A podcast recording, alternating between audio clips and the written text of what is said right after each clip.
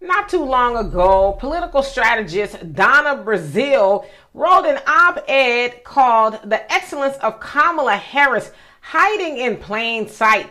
Now, in this article, she talked about how vice presidents sometimes have an unglorified job where it doesn't seem like they're doing much. And so she said the same thing is true for Kamala Harris. Now, she went on to list some of the things that Kamala Harris did and kind of makes her qualified to be president, I guess, if she needed to be.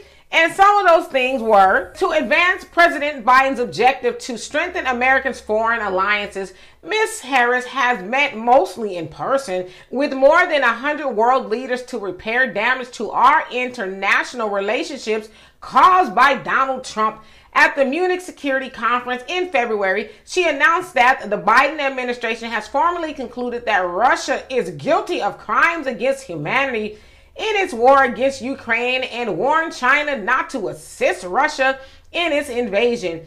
Through public private partnership, she helped raise over $4.2 billion to address the root cause of migration from Central America. Also, Ms. Harris has pushed for federal legislation to secure voting rights, work to expand access to child tax and earned income tax credits, is co-leader of the White House Task Force on Worker Organizing and Empowerment, was an integral part of the White House's push to get Americans vaccinated against COVID, and is the chair of the National Space Council. And as I was reading all of that, I'm like, I didn't hear nothing about no reparations, even though she says, I'm not gonna, no, I'm not gonna just do anything just for black people. No. We know she said that, but I didn't see anything that specifically helps black people. And so there Donna Brazile is once again, because she knows she said that was her homegirl, for lack of better words, that they she's known her for years and all this other stuff. But here she is continually trying to sell Kamala Harris to the people as this, you know, deity. She's, you know, y'all don't see her much. She back there, but she working. It's like she's not. And even if she is working with all these things that she mentioned, she's working to help other people, but she's not working to help the people that got her in there.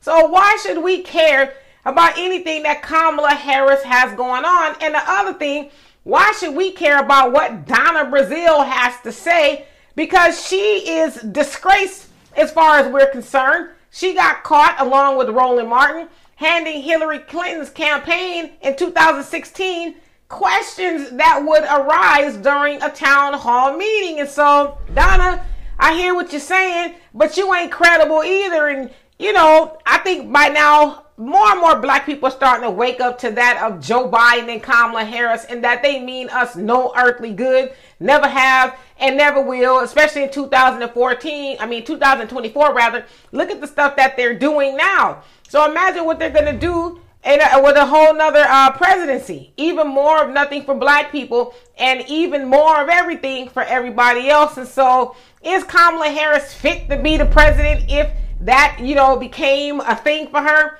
Absolutely not. She ain't fit to be vice president. We know that she was used to get black people, and that's all she'll ever be good for as far as Joe Biden and the rest of the White House is concerned.